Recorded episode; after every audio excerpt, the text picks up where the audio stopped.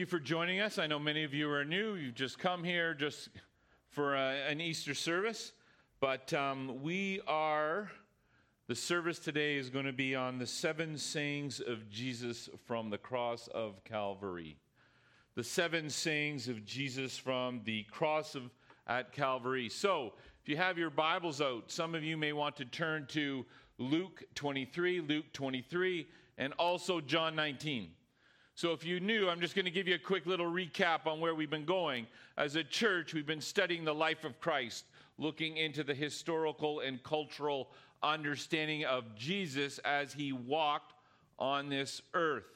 And obviously, we're getting to the end of his mission.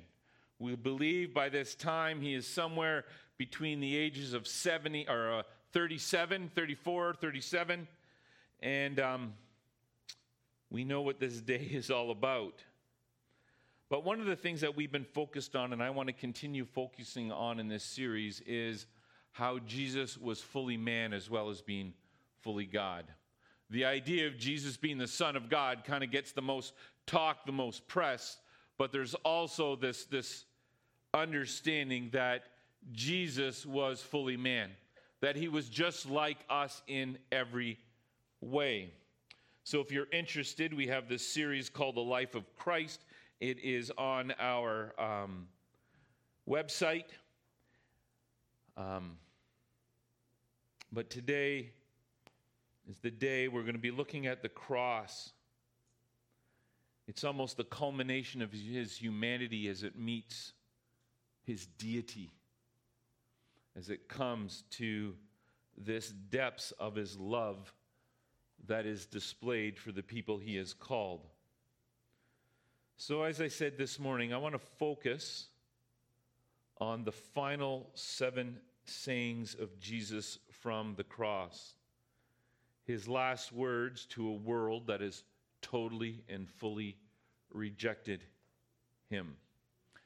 Now, when we look at this, not one gospel contains every single word that he spoke. So, what I'm doing is called a harmonization. What that means is we're looking at Matthew, Mark, Luke, and John.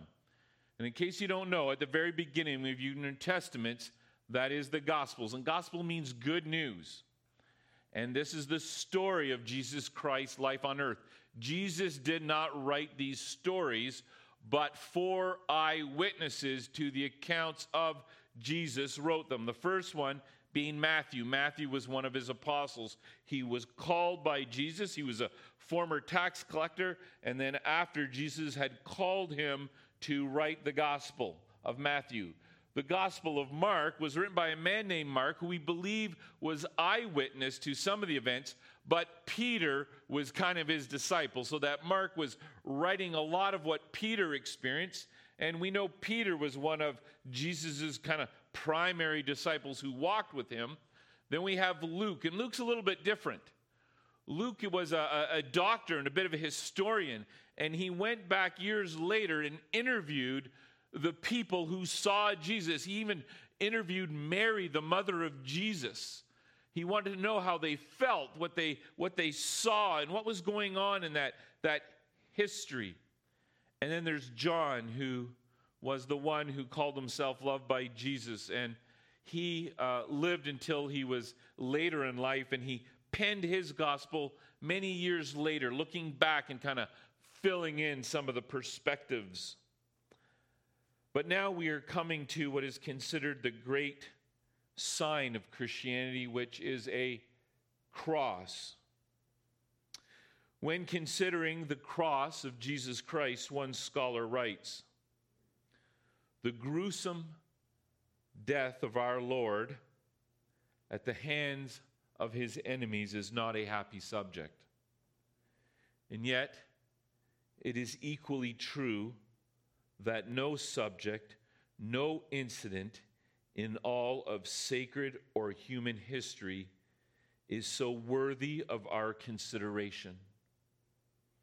And while the scenes of Golgotha are uniformly wretched, these scenes are at the same moment the most sublime and the most blessed that a sanctified soul can receive. Most of us know this story. It began on a Thursday evening as Jesus was enjoying a meal with his disciples. He took them down to a, a garden where he could pray into the anticipation of the events of Friday. It was here in the garden that Jesus was surrounded by 600 Roman soldiers who arrested him and turned him over to the Jewish authorities. Now, it says that the Jewish authorities were going to hold a trial to try Jesus, but that's really not what happened. They had already come to the agreement that Jesus was a blasphemer who claimed to be the Son of God and that he should be put to death. But because they were a vassal state, meaning they were under the power of Rome, they had no means to truly kill him. So, what meant is they had, they had to come up with some proof from this trial to take to the governor of Israel at that time was a man named Pilate who represented Rome and they needed to give this proof to Pilate who was the only one in the land who could crucify an individual. So many hours they they mocked Jesus, they mocked their own laws and they tried to come up and they even brought false testimonies, but every single testimony, even the ones they planned to lie, did not work out. But when they finally asked him who he was, he said, I'm Jesus, the Son of the living God. That was enough for their ears. It was blasphemy. So they sent him to Pilate. And Pilate, being the judge and the jury and the executioner, examined Jesus versus their accusations. But Pilate did not declare him guilty. Pilate said on five different occasions, I find no fault in this man. Nothing, of course, that would deserve a death sentence. However, after the crowd threatened to undermine Pilate politically, he regrettably turned Jesus over to the crowds to be crucified. The scriptures tell us that Pilate handed Jesus to the crowds at around 7 6 a.m. that morning. And three hours later, Jesus was led out to Golgotha, which means the place of the skull, where he was to be crucified. We know that during those three hours, before he went to the cross, he was beaten by the Roman soldiers. We know that he would have suffered physically great pain. For as Jesus was compelled to carry his cross to Golgotha, he was unable to do so. So much so that the Romans pulled a man out of the crowd, a man by the name of Siren, Simon of Cyrene, to help him. We are told from the Gospels that there was a great multitude of people who mourned and lamented Jesus as they followed Jesus to the place where he would be nailed to this cross. When Jesus was at the location of the crucifixion, he was offered some what's called sour wine or, or gall. It's a putrid type of drink that is like spoiled wine, vinegar. And a lot of people believe that they were given that to him, which would dull the pain, that the Romans were somehow wanting to show some sort of mercy. But that's not why they gave victims of the cross um, this gall, this sour wine. It served a more practical purpose. The first being it was used to calm the victim down. So when the victim was laid on the cross, the nails could be driven into his hands more precisely because he would not be squirming. And the other reason they gave it is that it seemed to um, allow the victim to last longer, to suffer more. Jesus refused the drink on that day. When we look at the cross, what they would have done, and the cross would have been larger, it would have been on a hill, not a great hill. But they, the, the vertical part of the cross was a permanent fixture in that hill. And the part that Jesus would have brought would have been that horizontal section. So they would have laid down that piece of wood on the ground and they would have separated Jesus. They would have sprawled out his hands and they would have nailed, put the nails into his hands. Then they would take this beam and they had a mechanism for hoisting it up and attaching it to the cross. Now, as his arms would be spread out, and before they actually put the nails in his hands, we believe that his shoulder joints would be pushing out, trying to sustain himself.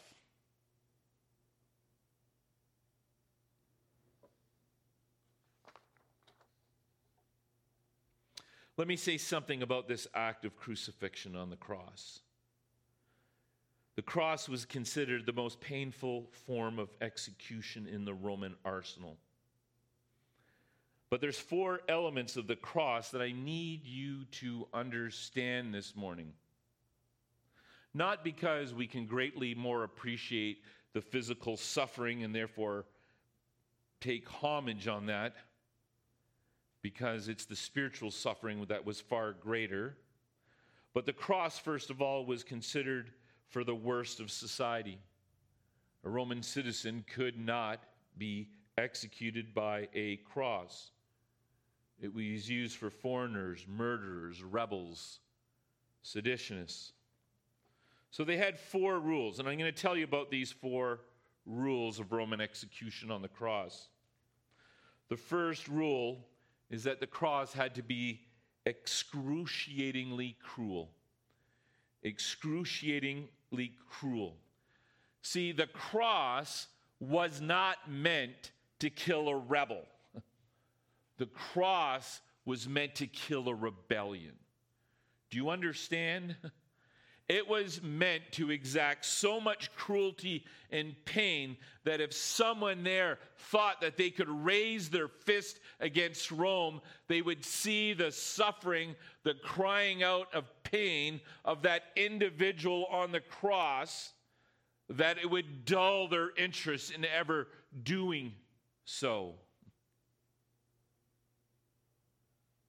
So, as I said, when they would have mounted Jesus on the cross, his arms would have been spread out, and at the beginning, there'd be no way to support his body until they actually nailed his feet into the cross, because at least he could push up with his feet to hold himself on this cross.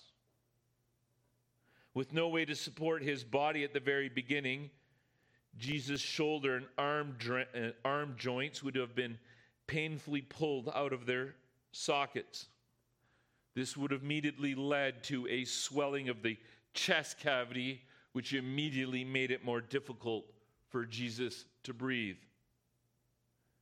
With oxygen being so limited, this would cause his heart to pound harder as he would be hyperventilating for a time.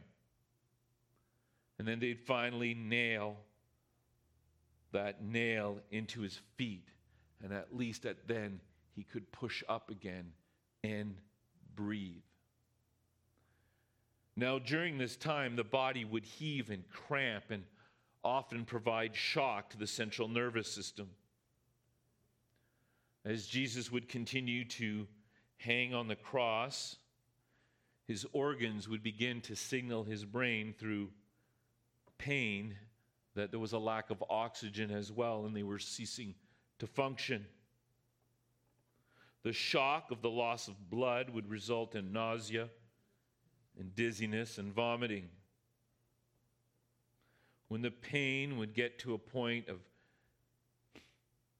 going from 10 to 10 and a half, he would need to press on his feet, experiencing the pain once again of nails being pushed into his feet, but just earlier he would have been whipped on his back. He'd have these slices up on his back, and as he pushed up against this rugged cross, the splinters from the cross would enter the wounds of his back, cr- giving more pain. The victim could not sleep or pass out for they would suffocate. the fact of the matter is, most people died by asphyxiation on the cross. People died when they either gave up the will or had no ability to hold themselves up. And that leads to the third rule of Roman execution the punishment needed to be lingering. It needed to be lingering. I got out of place there, guys. Sorry. First, it had to be excruciatingly painful.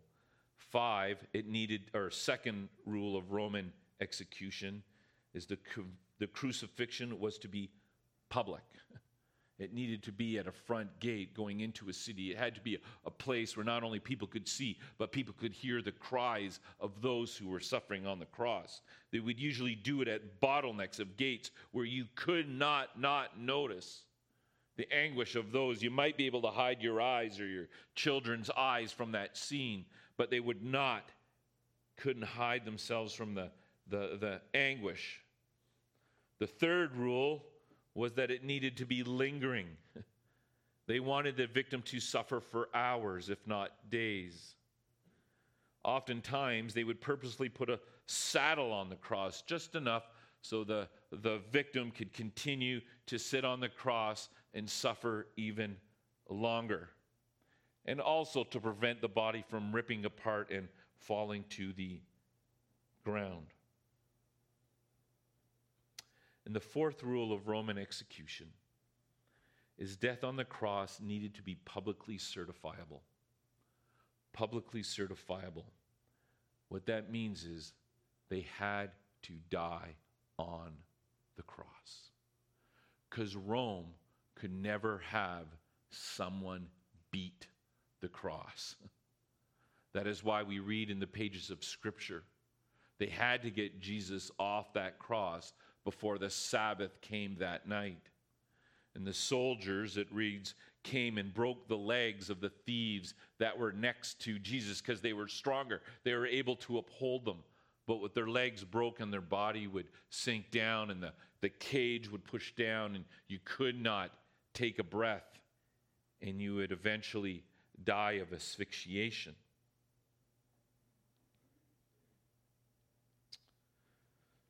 So, with all that going on, is the context for the seven sayings of Jesus this morning.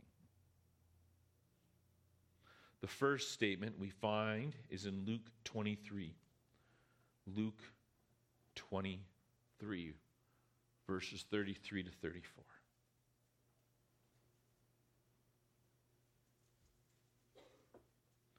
Now, I remember Jesus has just had nails put in his hands, his feet. He's experiencing incredible pain. And the text reads, And when they came to the place that is called the skull, they, there they crucified him and the criminals, one on the right and one on the left. And Jesus said, Father, forgive them for they know not what they do. The question that comes out is who is the they? If you were with us last Sunday, you would know how to answer that question. The reality is, it's not just the Jews, it's not just the Romans, but God willed it to happen. We know that Jesus was rejected, not for being unclear unconvincing in his claims to be the Son of God. Scripture states that the reason Jesus was rejected is that people loved their sin more than they loved the truth. Yet at the same time, the claims of Jesus were difficult to understand. Scripture says that men were ignorant. And to give them some way out. Jesus had not yet resurrected. Men were not imbued with the power of the Holy Spirit to lead them in truth. But the simple reason that Jesus called for forgiveness is because he loved his enemies. Jesus loved his enemies. Regardless if they knew what they were doing or not, whether it was purpose or in ignorance. Jesus has taught, but I say to you who hear, love your enemies. Do good to those who hate you. Bless those who curse you. Pray for those who abuse you. It's incredible to think with the physical pain that he's enduring on this day, the immense pain to those who taunted him, to those who cried out to him, If you are truly the Son of God, step off this cross. Jesus remained, in other some words, to turn the other cheek. What Jesus did is he asked them to forgive them. The second statement that Jesus makes is we, we find it in Luke 23. But let me see, set the scene a little bit. Scripture tells us then, ten, then two robbers were crucified with Jesus, one on his right and one on his left, and Jesus in the center. And in Luke 23 39, it says, Then one of the criminals who were hanged blasphemed him, saying, If you are the Christ, save yourself and us. But the other, answering, rebuked him, saying, Do you not even fear God, seeing you are under the same condemnation? And we indeed justly, for we receive the due reward for our deeds. But this man has done nothing wrong. Then he said to Jesus, Lord, remember me when you come into your kingdom. You see, this man is demonstrating that he is schooled in Old Testament theology. He would have been a Jew.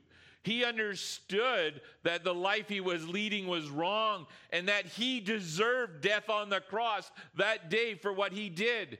But anybody who lived in Jerusalem or greater Israel, Judea, knew that Jesus was certainly not a rebel.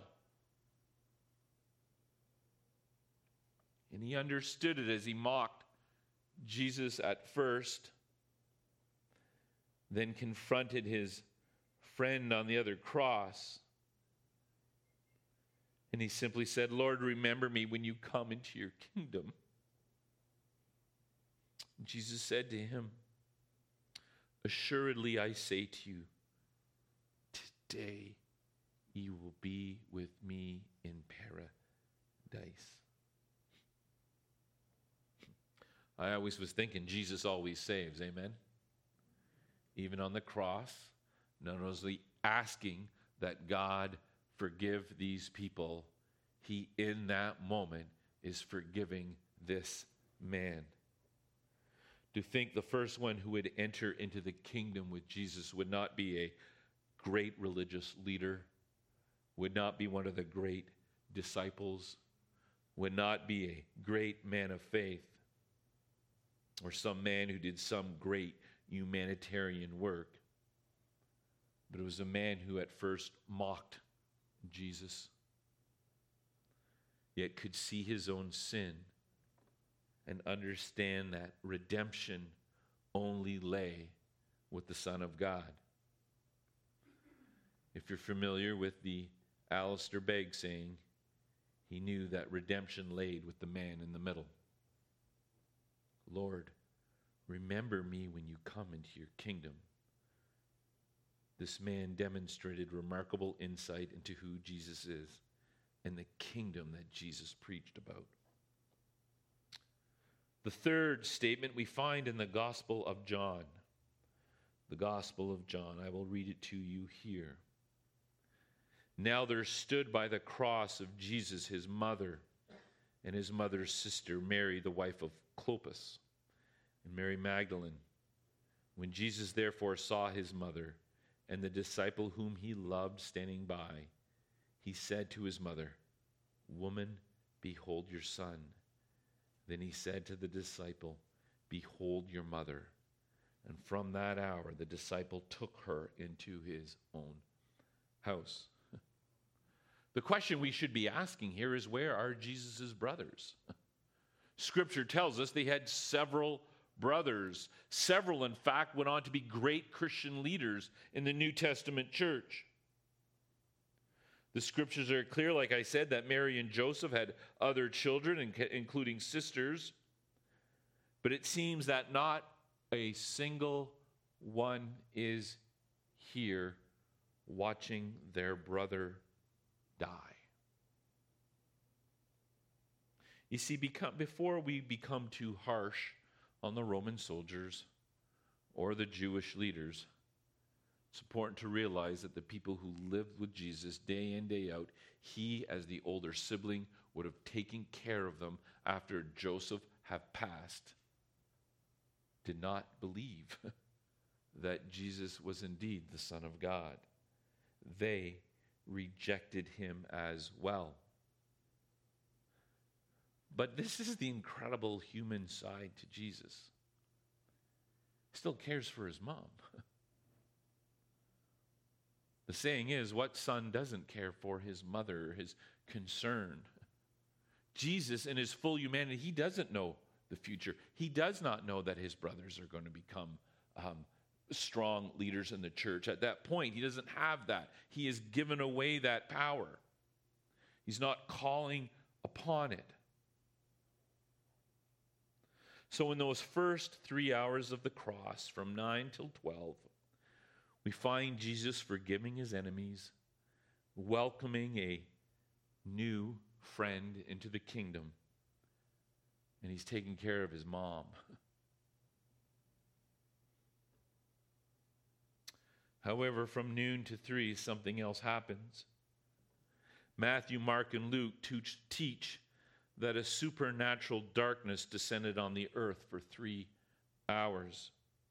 It wasn't a pitch blackness, it was not an eclipse, but it was a supernatural darkness. The three hour darkness is, we believe, was intended to be supernatural and a graphic demonstration of the unspeakable injustice that had been carried out on Jesus. As Jesus hung on that cross, his body falling apart, the real pain began. His Father in heaven began to pour out the wrath of all sinners who ever lived, who were there, and were to come on his Son that day. One author writes The suffering of the perfect Lamb of God was a violation of all that is right and noble, and of the infinite measure of inevitable emotional trauma being endured by both Father and Son. For the period of those three hours, the Son accepted the role of man's sin sacrifice and was judiciously forsaken by the Father. To be sure, all of the injustice intrinsic to what occurred during these three hours was purposed by an all wise and perfectly righteous God who was pleased to bruise and to put to grief his own innocent but willing Son for the sake of his own ultimate glory and of man's gracious deliverance from the curse of sin. The greatest pain that Jesus endured was not the physical pain on the cross, but it was on the cross when his father turned his back on the son. And Jesus willingly accepted that he would be the sacrifice for my sin, for your sin.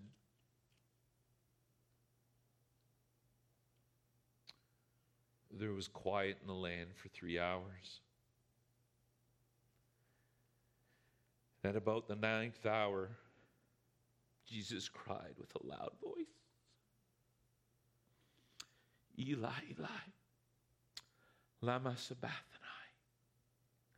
That is, my God, my God, why have you forsaken me? Jesus' cry is the most clearest and most soul stirring insight into the infinitely deep and ultimately inscrutable significance of Jesus' sacrifice on the cross.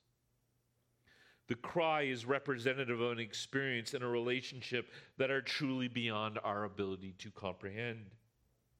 It transcends our capacity to fully grasp the moment of gut wrenching messianic despair. A commentary from the early 1900s writes It was not mere bodily anguish that elicited this cry, it arose from some incalculable affliction of soul. Jesus was bearing the sins of the whole world. The Lord had laid on him the iniquity of us all. There was no one to comfort him in his heaviness, and the light of God's countenance was was for the time withdrawn from him. He was left that he might bear man's sins in the full and crushing weight, and by bearing same. You see, what's interesting about Eli, Eli lama sabachthani, that would have been in Aramaic, his native love, his native language, the language of his heart. You see, physical death is not what Jesus feared. Six weeks earlier, when they found Lazarus in the tomb, what did he do? Lazarus, rise, death was conquered. So, this isn't what he fears. What he feared is that death was alienation from God, who he had enjoyed an eternity of perfection with. For those who argue that perhaps that's not what happened, if you remember the story of Adam in the Garden of Eve, when he sinned, when he bit into that apple, he brought on death. Adam didn't die at that moment, did he? He went on to live, but that relationship with God the Father died. My friends, this is what theologians call the work of the atonement which occurred on that cross for you and me, my sins and your sins were atoned on that day by God's perfect Son, who died a death we could not die. Let me tell you about Jesus' fifth statement. If we could say that there was one statement that is not like the other, this is it but it could possibly be the most important words we needed to hear. John 19, 28 says, After this, Jesus, knowing that all was now finished to fulfill Scripture, simply said, I thirst. Now, to put this into context, he had been sitting on a cross, hanging in utter pain for another three hours at this point. It's been six hours on the cross. Now, one of the torments of the cross and one of the most prominent effects of cru- crucifixion was the extreme amount of fluids the body loses through open body wounds and perspiration. In fact, it can get so, so extreme that the body begins to take moisture from our red blood cells in order to keep the body alive. And as a result, the body begins to puff up. So at that moment, Jesus' throat would have been swollen and his tongue would have been swollen. And it's at this point that some people choke. They can't move their tongue and they choke to death on their tongue. Breathing has become increasingly and increasingly more difficult. But here, Jesus is struggling to say what he most desperately needs to say, but he cannot. So, with the energy that it would have taken for Jesus to simply say, I thirst, would indicate the type of news that he so desired to share with us. So, at the news, as he hung and he trying to move his tongue just to utterly say, I, I thirst. Someone at the foot of the cross heard his, his cry, and there was a verse 29 says, a full jar full of sour wine stood there. So they put a sponge full of the sour wine on a hyssop branch and held it to his mouth. And he takes in this sour wine to, to moisten his throat and to bring moisture to his tongue. So he can find the strength and the physical capability to say what he now longs to say, which brings us to his sixth statement. It is finished. The victory cry came out. This cry, this statement is the most compelling evidence that the work of the atonement was accomplished on that cross at that moment. All payment for our sins, that ledger destroyed, every debt of our sin completely paid for. The wrath, this death, satisfied the demands of God's holy nature. And make no mistake, Jesus did not have to pour out on his wrath because our sins are so gruesome. And don't get me wrong, they are. The reason God had to pour out his wrath is because God's holiness was so perfect and great. Do you get that? It's not because of how bad we are, but it's how great God is that he could not have us in, with him because of his holiness. So he had to satisfy something for us to be able to come to him in a relational peace that Adam enjoyed in the garden. Genesis tells us that Adam walked in the cool of the day with God.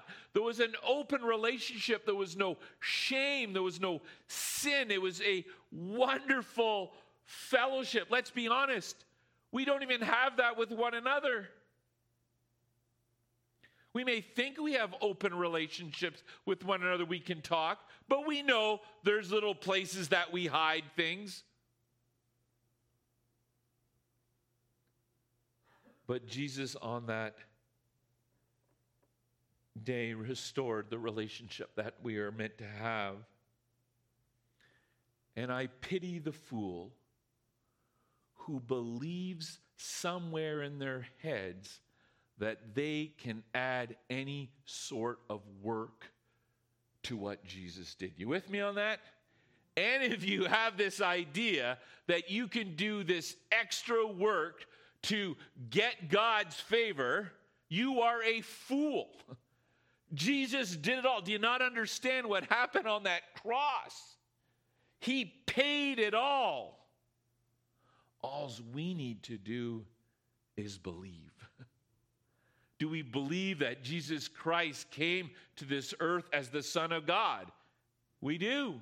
We do believe that he lived, lived a sinless life as a man, right? We believe that he went on this cross and that he died for us so that me, we may have our relationship restored. Anybody who thinks they can add to what Jesus did on that cross is a fool. And we've all been guilty of it.